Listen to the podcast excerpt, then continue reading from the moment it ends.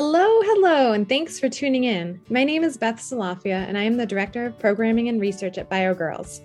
Just so you know a little bit about me, I earned my PhD from the University of Notre Dame, then was a professor at North Dakota State University for 13 years before joining the team at BioGirls. This month, as you may know, is Mental Health Awareness Month. At BioGirls, we're committed to helping girls learn about and improve their mental wellness. In fact, mental wellness is one of the four key pillars of the BioGirls program. During the month of May, we at BioGirls are doing a short podcast series to discuss mental health and wellness topics that are relevant to parents and adolescents in our community. Over the next few weeks, I will be speaking with industry professionals in hopes to bring more awareness and understanding to the importance of mental health. Thanks to our friends at Bell Bank for making this series on mental health possible, and thank you for tuning in. Everyone. I'm here today with Jennifer Janke. Jen is a women's health nurse practitioner and certified nurse midwife and has been working in medicine for 25 plus years. She's been at Essentia for 10 years in the women's clinic. She currently lives in Moorhead with her family, including her husband Chris and two teen daughters. She has been engaged in exercise and nutrition throughout her life and incorporates it into her daily interaction at work and social life. She also loves reading and playing with her two puppies who are always willing to exercise with her. I'm very excited to have you here with us, Jen.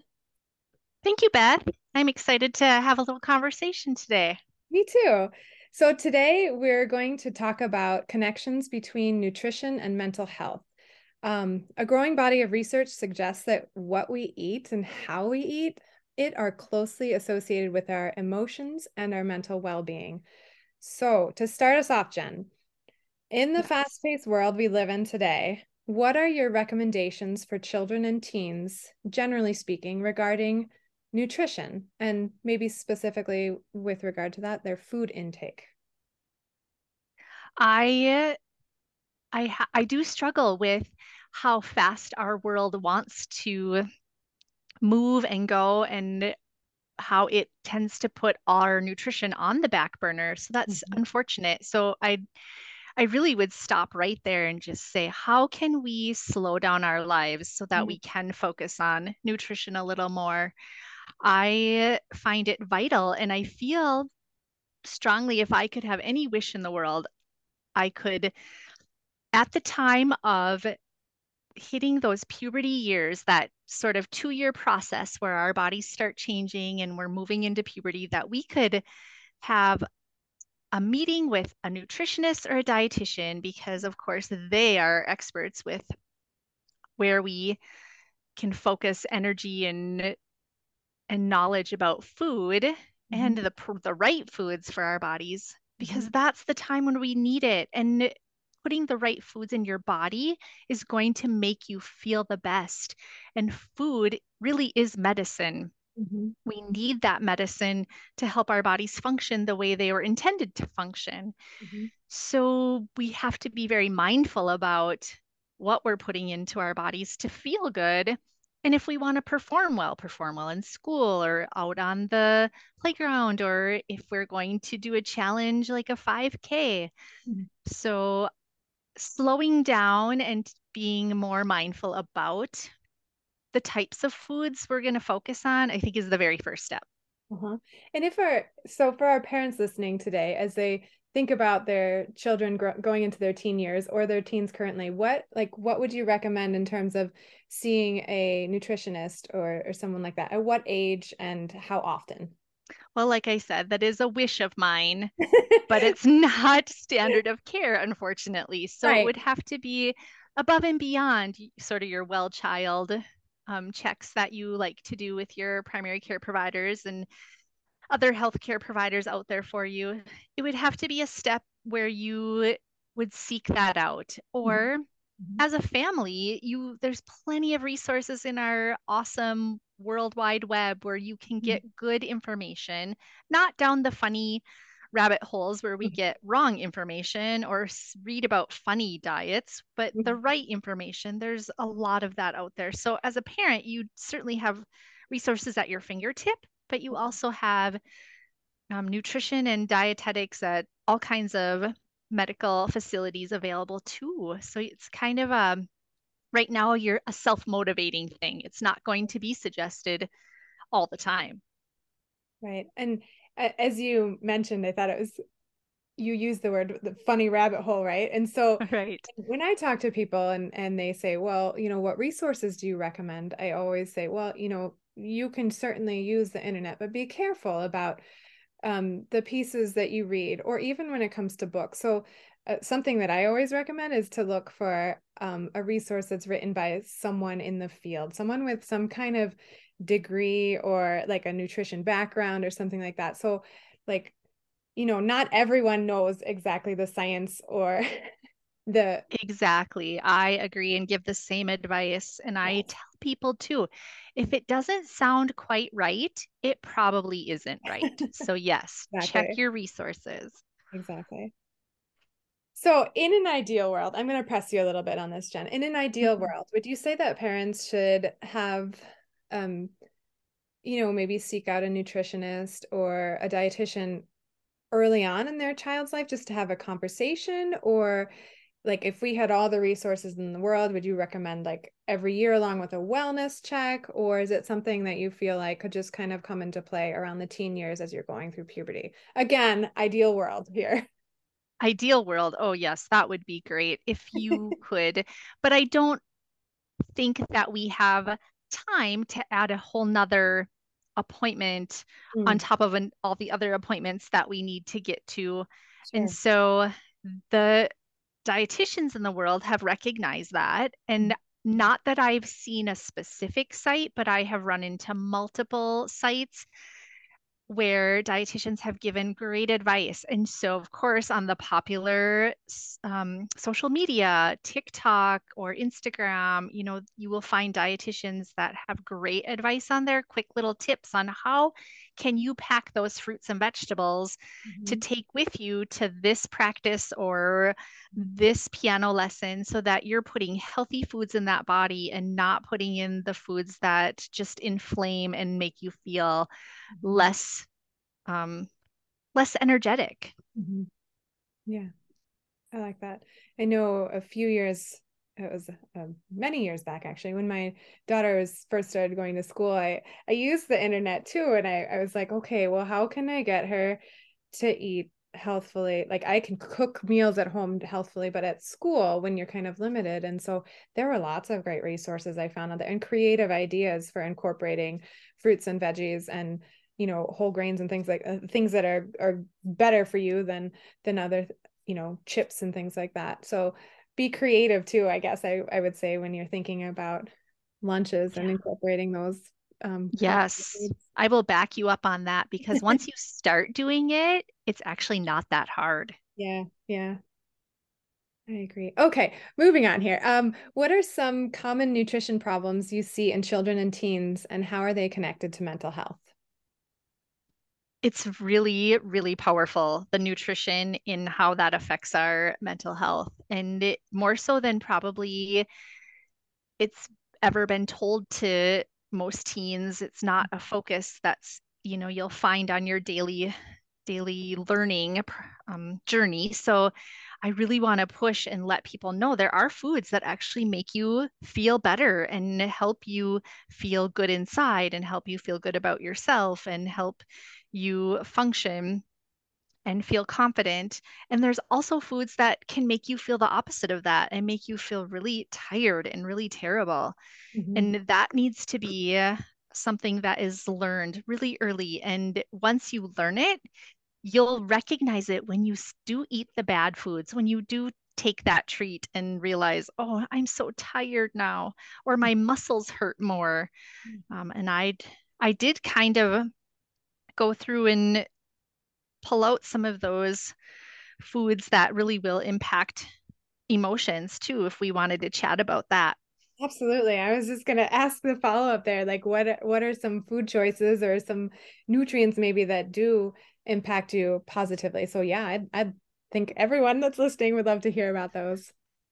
They're not that hard and these have been proven um, they have been researched and proven to really improve the day, something you should get in your body every day. And I'm not saying every single one of them, but at least a few off the list because, of course, we don't like everything and you don't have to. but usually there's two or three or four items off of the list that you would find that would be easy to pack and you could bring. So walnuts, if you are not allergic to nuts and um, like walnuts, they make you feel really great inside. They help with all kinds of things. There's broccoli, there's dark leafy greens that which really incorporates spinach. There's mm-hmm. yogurt, there's berries. All the berries are such great high nutrients foods. Avocados, mm-hmm. tomatoes, mushrooms, and I will admit, not my favorite. I do not get those in. and then beans. Beans are full of protein and fiber. So if you can incorporate these foods into your day, with whatever others that you like to have, mm-hmm. you're going to feel really good.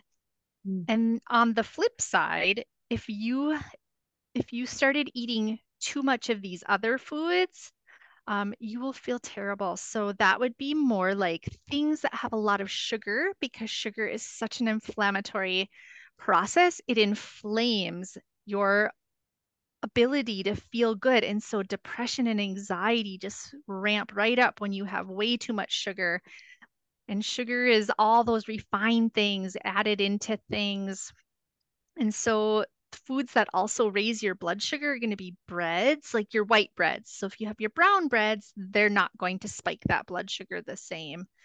Fried food, fast food, all of those have all those things that make you kind of feel down, draggy. Mm-hmm.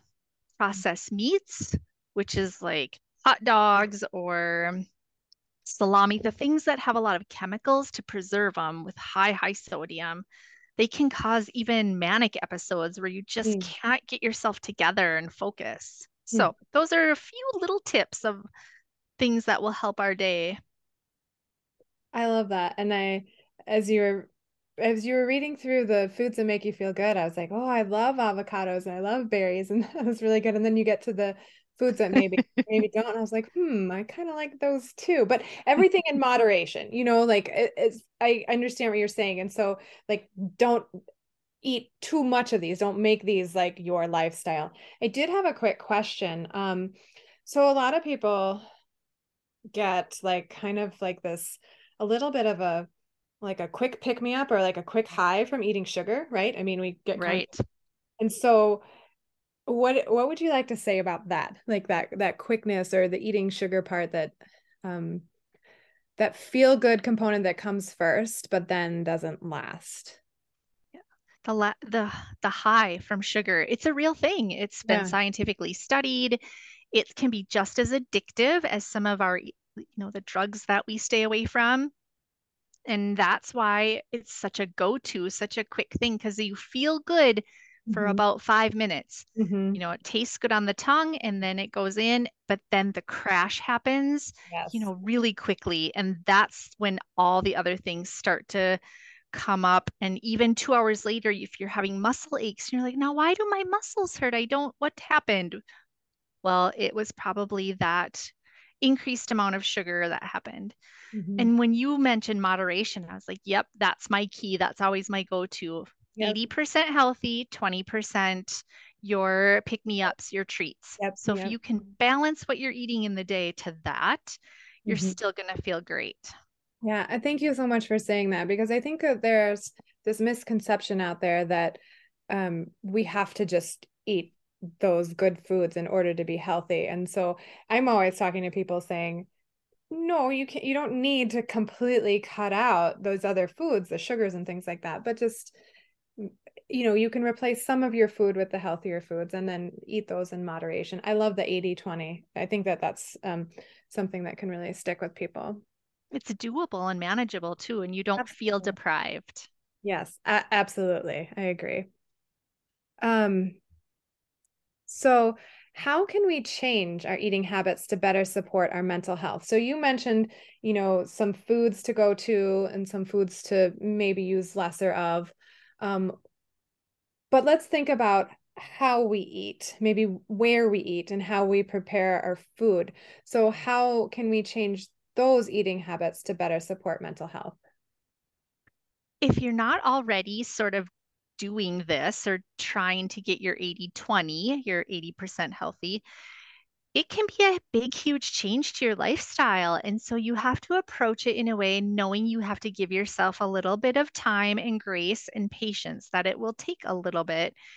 And uh, don't feel defeated immediately. But the one thing that would help the best, the most, would be if you had a partner or your family. So if mom and dad make changes, then it'll be easier to make changes. So if it's a team effort, our mm-hmm. success rate's going to be really high. And so you make little changes here and there. One suggestion is how about we only eat out one night out of seven nights or one mm-hmm. day out of seven days? Mm-hmm. And or you pick one or two days out of the week where you have a special treat like ice cream or your Crumbl cookie. Just pick one day versus every single day make those little changes first. And then as you start to feel better, you'll realize, oh, I really want to choose these raspberries because that little cup of Froot Loops does not make me feel good inside.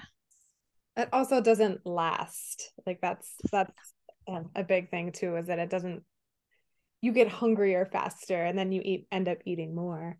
Exactly. Your body just you crash and it's gone and you have no energy you have nothing to pull from. Mm-hmm.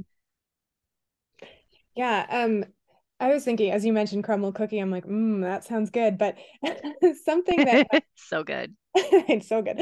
My little family of three does. I have a, a husband and a and a daughter and we will get one Crumbl cookie and we will split it into three and i find that that's like just enough to get that you know that yum factor without you know eating a whole cookie because those things are huge. That was a huge eye opener for me when I was in there getting a birthday cookie, I think, for my daughter. Mm-hmm. Do you do you realize that they when they give you their nutrition information is it's um the serving size is one fourth. You're actually supposed to cut it into fourths. Interesting. So 200 calories for one fourth of that cookie. Well, I guess I'm not far off then with splitting it. I thought that was not at all strategy. I mean, I've seen people eat whole cookies, and I, I guess I assumed that was the serving size, but um, I find that just eating little bits of of you know treats like that are very satisfying if you have that. Um, you really want that treat, that once a week treat, or, or whatever it is. it is. Absolutely. Yeah. The portion size might be another another you yep. know that's the next change you have to focus on. Awesome. Sorry, I jumped the gun there. That's great. that no, that's perfect. okay, so we have um, working as a team. We have some portion size. Do you have any other um, suggestions on how we eat um, or how we prepare our food? I really recommend that if you're feeling super hungry, and you're worried that you're going to sit down and gobble up too much all at one time, and let's say you missed lunch for some reason, or your lunch was really light and supper's rolling around and you're so, so hungry. And it, as we're working on these portion sizes, if you could eat an apple or half an apple that is full of fiber, mm. it's not going to spike your blood sugar like a candy bar would or a bag mm. of chips. If you eat that apple, you will then not have wasted all your calories, but you'll be able to also then eat your supper in a nice, slow moderation and not overeat more calories than what you actually need because it takes a while for our brain to register that we've put food in our tummy. And mm-hmm. that's one of our biggest errors is that we just eat too fast. And so by the time your tummy, your brain realizes that you're actually full and you've had enough, you've overdone what is actually needed for your body. Mm. So that or drinking lots and lots of water. Mm-hmm. You drink an eight ounce glass of water and you first get out of bed in the morning, it helps that metabolism get going. And then um, eight ounce of water right before supper too helps fill that tummy up a little bit. Yeah, that makes sense to me. And as you were talking there, I was thinking too about the fullness and the the feeling full. Um, so I, I guess my next question then has to do with mindful eating. And so, can you tell us a little bit about mindful eating? What that looks yeah, like, or what that means?